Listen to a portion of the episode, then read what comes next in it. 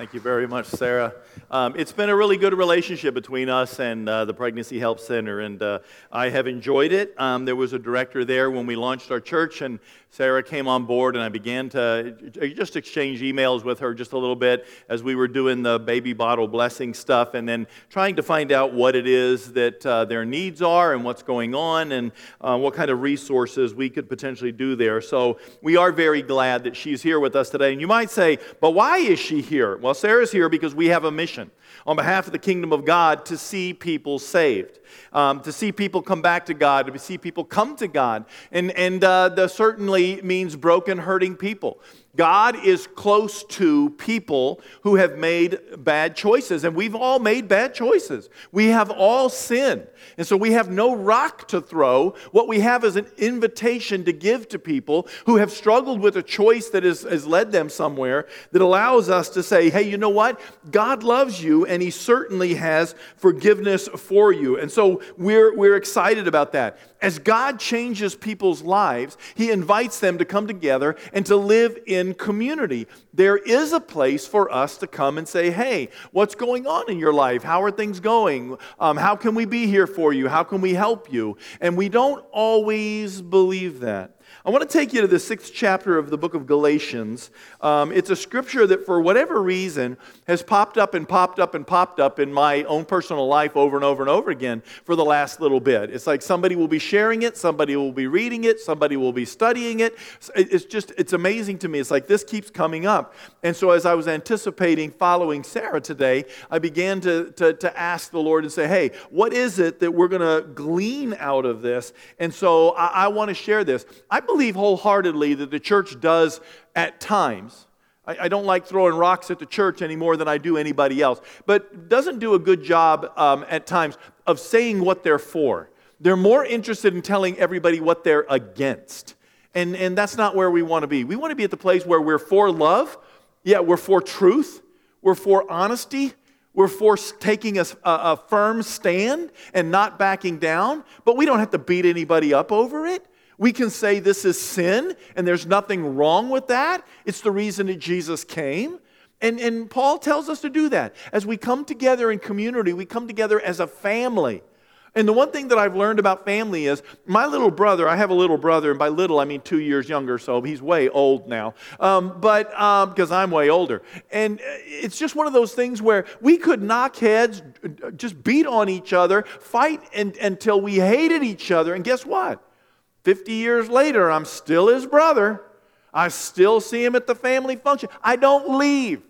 I don't check out. I don't dump him. It's not over between us. And that's what Paul's talking about in Galatians chapter 6. In Galatians chapter 6, beginning at verse 1 and just reading through verse 10, it says, Brothers, if someone is caught in a sin, you who are spiritual should restore him gently but watch yourself, or you also may be tempted.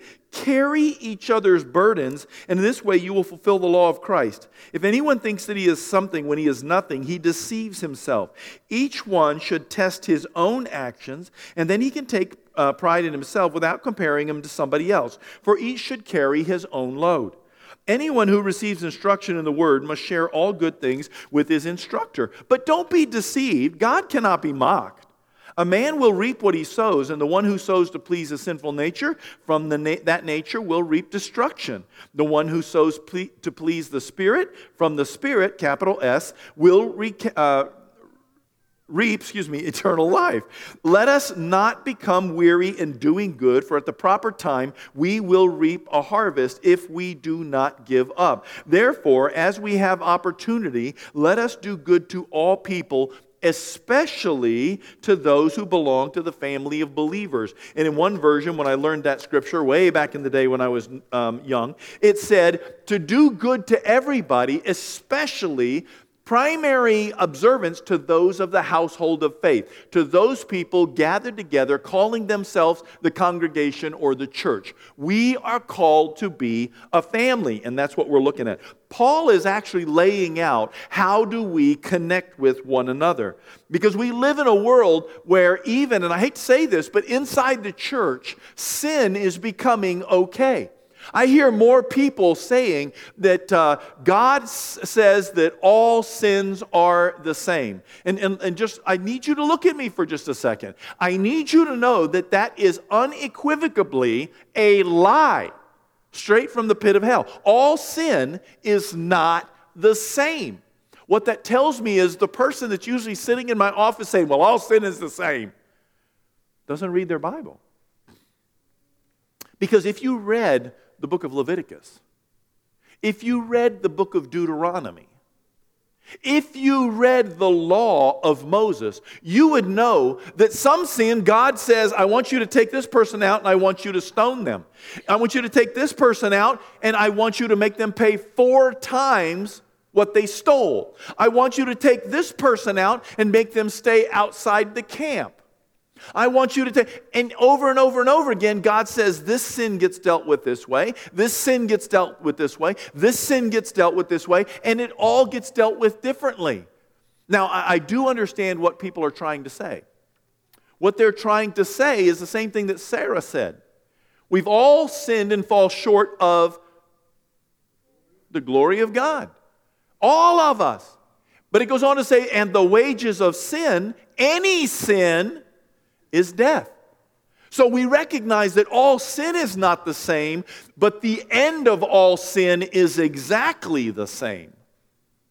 And so God is saying, while you guys are living together, I want you to live in relationship with one another. The one thing that I learned a long time ago that I do not have permission to do, I do not have permission whatsoever to redefine sin. I don't get to do that. So when people come and say, well, all sin is the same or my sin's no worse than, listen to me, when I look at the sin in my life and I compare it to gossiping, I'm not saying my sin isn't bad. I'm saying my sin is bad and that sin is as bad as my sin. I need to be in a position to not be throwing rocks at people who are sinners, but I need to be willing to extend a hand and show them a way of love that is different than what they've learned growing up. But we don't always do that. A lot of times we throw rocks. We live in a world where inside the Christian church, living together in an unmarried state is okay. It's no different. God doesn't see it as any different. God sees all sin the same. We live in a world where in the church gossip is okay. We live in a world where greed is okay. I literally had a Christian man, a man that says he's a Christian, sit in my presence and look at me and say, We know that all wealth and prosperity comes from God. Therefore, anybody who's wealthy and anybody who's prosperous has the favor of God resting upon them, and they are God's person. I said, What about Bill Gates, who's, who's not a Christian? He's not a believer.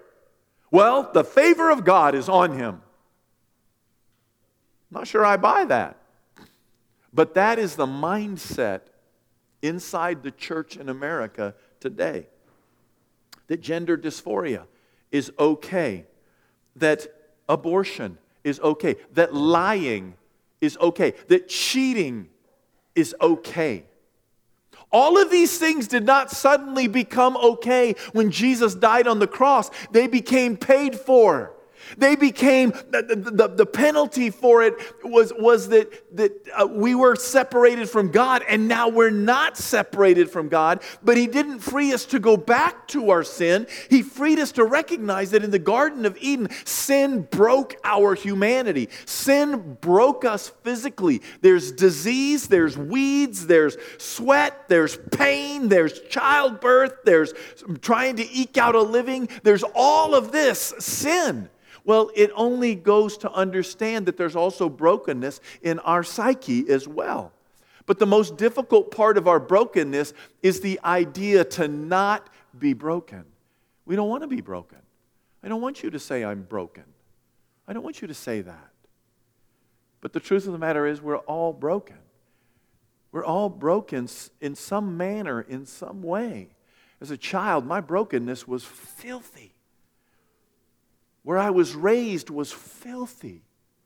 And God tells us when we come back together, we have got to start being a church, not a church that throws rocks. We have no invitation to throw rocks at people, But we've got to have a clear message of hope and forgiveness for people. And the churches aren't being clear. There are churches out there that will not call sin sin. They won't even use the word sin. There are churches out there that will not use the word hell. And I've got a, an assistant pastor that's like, hey, can I uh, get the college students together and can we wrestle with hell? I said, yeah, why don't you call it, what in hell do you want? And he's like, what? And I said, well, it's the vineyard. You know, what is it that's in hell that you keep, you know, working hard to get there? Why? Why? Because it's an eternity. It's not a vacation. And so, anyway, he didn't take my thing and he calls wrestling with hell. And I think he blew it. But anyway, that's okay. He gets to do it. Because we're in a world where people will redefine hell so that nobody goes or it's not a real place. And that makes me sad. How can you want somebody to go there? How can you not care enough about somebody you're standing next to that that's an okay thing? And it's because people will not live clearly for the Lord. I'm not saying you've got to be standing on a street corner and preaching on a soapbox and wagging your finger at somebody. I'm saying you've got to love people enough to invite them. I shared, I got the, the blessing of sharing with the FCA this past week. And uh, the message the Lord laid on my heart was just the idea of um, sharing your testimony. You ever shared your testimony? You ever just stopped with somebody and said, Hey, I want to share my testimony with you? Have you ever just had somebody ask you why you do what you do and, and it's because of Jesus? And you're like, I want to tell them about Jesus. But inside of you, it's like, I'm not going to tell them about Jesus. Oh man, they're going to think I'm like a weirdo. Let me ask you a question real quick. When you get to, to meet Jesus face to face, what are you going to tell him? Is your legit reason for not sharing your testimony? Why? Why, why, why don't you want to tell somebody what Jesus is doing? Now, I'm not talking about, let me tell you, I was born October 4th, 1960. It was a cold morning. Okay, I'm not talking about like a three week testimony, okay? Like, hey, stay here, we'll have food brought in. I'm not talking about that. I'm talking about like I was at my favorite coffee shop, and let me just go on record as saying I do not own Purdy's. I do not own stock in Purdy's. I do not own part of Purdy's, but Purdy's owns my heart okay? I'm just going to be honest with you. I love Purdy's coffee shop. And so, yes, I like to go to the coffee shop and I like to hang out. And that's where I get to see some of you and it's where I get to meet the city and it's where I get to just be. And it feels like a safe place and it's great, okay? But I was there one time and one of the baristas behind the corner, just while she was making my latte, just said, Hey, can I ask you a question? I said, Yeah, I, I live a pretty transparent life. You can see it all. My wife says knock it off, but I do it anyway. Um, and, and, and it's there. And she says, Did you always want to be a pastor? And I said, Absolutely not. Nobody wants to be a pastor that I'm aware of. Maybe a couple of guys that are spiritually sick and, you know, they, you know, they get to, you know, anesthetize themselves that way. But the truth of the matter is, I, I was happy. I, I, I met Jesus when I was 17 and I was going to church and I was teaching adult Sunday school class and I was growing in my relationship to Jesus. But I did not want to be a pastor, work every weekend. That's, that's just raw. No, no. I was just like all the other Christians in the world. I wanted to get a ski boat. I was skiing once a week at Clarence J. Brown Reservoir up in Springfield, Ohio. Um, I was driving there and I was riding with the group that was bringing, it wasn't my boat. Don't own a boat. Own a friend that has a boat, okay? Okay, that's your work, word for the day. But we would come down to Somerset. That was my only connection to Kentucky. And I wanted to get a Sea Ray. I had my eye on a Sea Ray. I was going to get a GMC pickup truck. I was going to continue to do construction work. And I was just going to make some money. And I was going to be a happy little Christian guy leading his family in Jesus. I wanted to be like you. I wanted to skip church on the weekend once in a while. Come on, let's be honest. But that's not what we've been called to. Man, we've been called to bring the kingdom of God, to tell the truth, to encourage people, to inspire people. And I never want to be a part of a church whose job it is to throw rocks at people. I'm not here to throw rocks. I'm telling you right now, they, you might call me pastor, but you would be better off to call me one beggar who's showing all the other beggars where the free bread is. That's all I'm doing, is showing you that there is forgiveness for the sins that I thought separated me from God. I thought God wanted me to go to hell. I did. And now I want to be clear. We are here to love people, but we can't change things. I can tell you what this book says, but I have no permission to change what it says. But there is hope and encouragement. So we have to live clearly, and we have to live with a clear heart. And let me just share these things with you. we clearly are called to watch over each other. But we don't like that, do we? One of your friends comes up and says, Hey, dude, that's not real Christian. What's the first thing we do? Well, who are you to judge me? Let me just read it for you one time. All right? Brothers, if somebody is caught in a sin, you who are spiritual should restore him. Wow. The scripture says right there if you see your brother or sister sinning, in a manner that is not conducive to Christianity, you're actually supposed to go and say, Hey, Bill, you know, I'm, I'm, I do not know what you're going through. Are you okay? Because I see you acting out of the character. You're not supposed to come over and say, You're stupid, stupid, stupid. You're not supposed to do that. But we are called to go to one another. But when somebody comes to us and says, hey, listen, we, we, can't be doing that, the first thing we do is cross our arms like this, and the next thing that comes out of our mouth is, and, and who are you to judge? We're not supposed to judge. Jesus said, judge not that you be not judged. Jesus also said, just for the record, make a right judgment and stop making wrong judgments. Now, what are you going to do? On this hand, I got, don't judge. On this hand, I got, judge, it came from the same guy, maybe I need to study my Bible. Instead of look for a verse, a verse that lets me sin. Right? Come on. I've been there. I have been where you are. It's okay. There's lots of forgiveness between now and, and Calvary, so I can just go ahead and do this anyway. It's all right. Where's the transformation in my heart? We are called to watch over each other. But here's the deal not because we want to catch each other sinning, but because we want to propel each other in growth. I want to see you grow. I want to see your relationship challenge mine. And mine is not so high that you can't do that. I'm just a human being, just like you. And I struggle. But my feet are pointed toward that cross because of what Jesus did for me. And I know that there's forgiveness. Not I have to beg God for forgiveness. The scripture says, if I confess my sins, he's faithful and just, not if I beg him for forgiveness. I don't have to beg for anything. I am righteous in God, in Jesus Christ, right now. And the righteousness doesn't go away when I sin. So I need to reflect on it. Clearly, you and I are called to watch over top of each other. Number two, clearly, we're called to make a judgment about sin in people's lives. We are. But listen to me, that's not, pers- that's not permission for you to be the guy who thinks he's got the corner on sin. If you don't know that you sin, then don't go walking up to anybody else who's struggling with sin. Don't do it.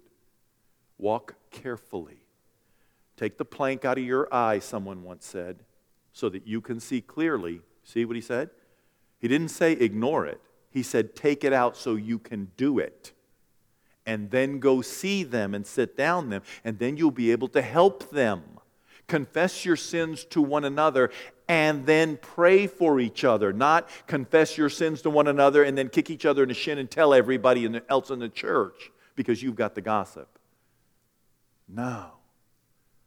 Confess your sins to one another and then pray for each other. Number three, clearly we're called by God into different lives. You and I are supposed to be different in the world. We don't have to be Amish, okay? Not like different like that. But we are supposed to be different. We aren't supposed to be greedy. We aren't supposed to be idolatrous. We aren't supposed to be overly sexually, overtly sexual or overly sexual. We're supposed to be healthily sexual. But the idea is people should look at us and say, Why are you different? Why is it that when you're at work, you're not gossiping like everybody else? Why is it that when we get together with our friends, you're the one who's defending everybody else? Why is it when it's party night, you're not the one partying? You might be there, but you're not getting drunk like the rest of us. Come on, man. It's Friday, it's date day. No. Why isn't it okay for us to say no to this world? And to live for Jesus. Why isn't I'm not saying you got to go hang out with your friends that are smoking, snorting, drinking, and, and say to them, let me all tell you about Jesus right now at this here party. Choose not to go to the party. It, just for the record, Jesus went to the party. It's biblical. But Jesus didn't sin. That's also biblical. He chose to be the example because he was called to live differently. Clearly, from this passage in, in Galatians chapter 6, we are called to carry our part of the work of the church. Did you know you have a part? You're gifted. You're good at something. Man, Sarah got up here, and I'm just going to be honest with you. I'm a pastor, okay? I didn't say this in the first service. But she got up here, and I thought, oh, this, I know how this is going to go. Give somebody a microphone, and whoo, they hear their voice, and they're like, wow, is that me? Can you hear me out there? This is great. Hey. And then they just go on and on and on and on and on. And some of you are like, Pastor Joe, you're talking about yourself again. Okay, I understand. I understand, but I get to be up here. She did an amazing job.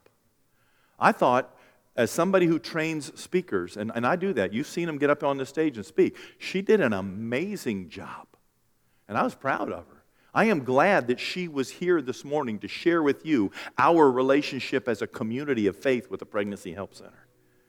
Because we're called to do this work together. Some of you are public speakers, some of you are preachers. And I'm not talking to you guys, I'm talking to you guys and girls. And I'll be happy to show it to you in the scripture in Joel chapter 2, in Acts chapter 2, in, uh, um, boy, I got a whole list of them that I'm not going to go through today. It's a whole other sermon.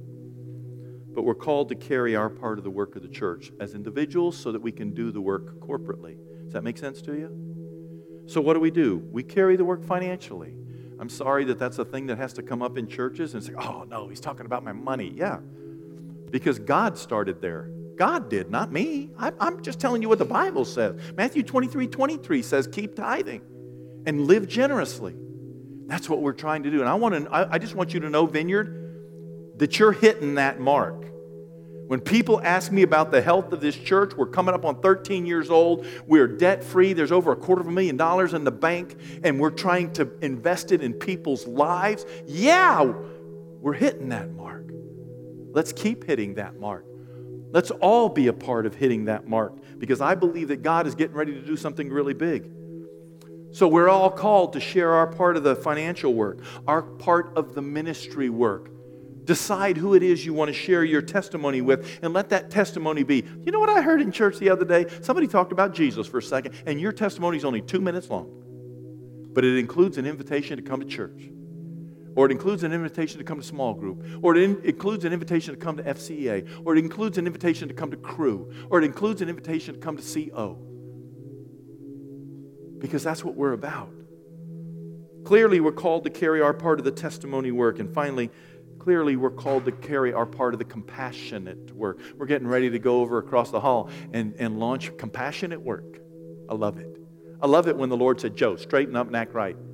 Now get that food pantry open. Somebody else stood up and said, Hey, I don't know why, but the Lord's been telling me to start a food pantry. And it's like, not only does God want us to do it, but He's going to send people that have a heart for it.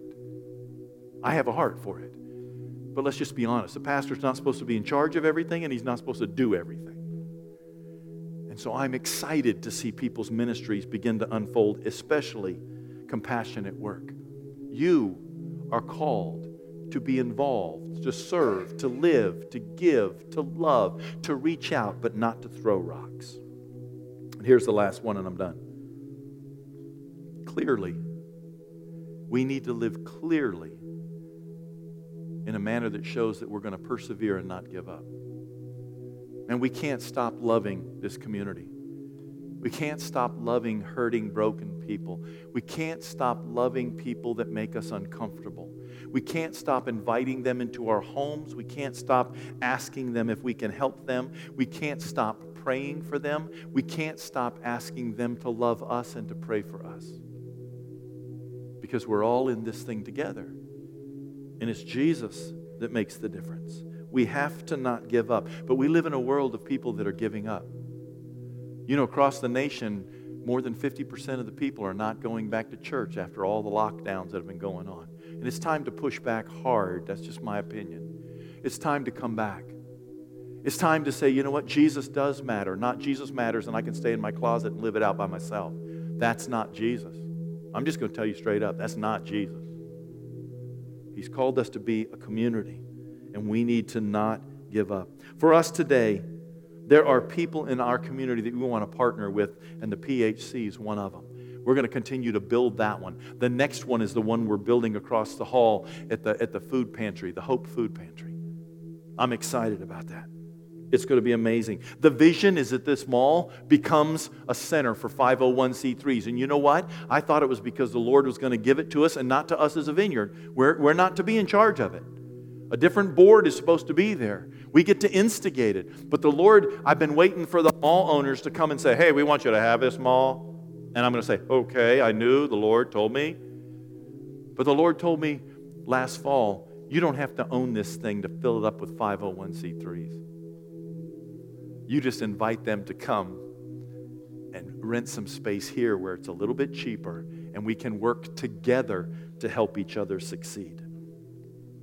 I'm excited about that. If you're interested in the food pantry, by the way, after this service, they're going to be across the hall. Just follow the people. Um, and you can find out what's going on. But the truth of the matter is, even if you're out there in video land, that you're, you're welcome to be a part of it as it gets up and gets going, you just contact Brianna and you can talk to her and she'll tell you what you can do. She's running it. That's the way it works. For you and I today, we can still give, we can still serve, we can still love, and we can still pray that God brings all of this into pass. Right here in central Kentucky, right where it is you're going, that you're going to take it, wherever that might be. And I want to encourage you in that. I believe that God wants to make a difference in your life. Listen, we've talked about some pretty tough stuff today. And I know there might be some things going on inside of your life that you're like, wow, that was heavy in church. You know what? We ought to come to church and meet God. And when we meet God, whoo, heavy things should happen, but amazing things should, we should feel so much freer. And I, if it's something Sarah said, then great. If it's something the Lord's working on you, great. If it's something you're getting ready to face this next week, great. But here's the deal we come to church to get what we can from God, and part of it is to get prayed for. Young man was in church in the first service, and his mom said, He's got a bump, he's got a bump, he's got a bump. And I said, You know what? He needs prayer. She said, You bet. Yeah. We're called to pray for each other because it moves the heart of God whether it's an addiction freedom, whether it's something that traumatic that happened in your past, something that Sarah talked about, something that you just feel like, God, I need you to move in this. I need you to, I need you to touch my life. We want to pray for you today. So I want to invite you to your feet. We're going to um, sing this song. And then while we're singing this song, these people would love to pray for you if there's something going on that you just need prayer for today. All right.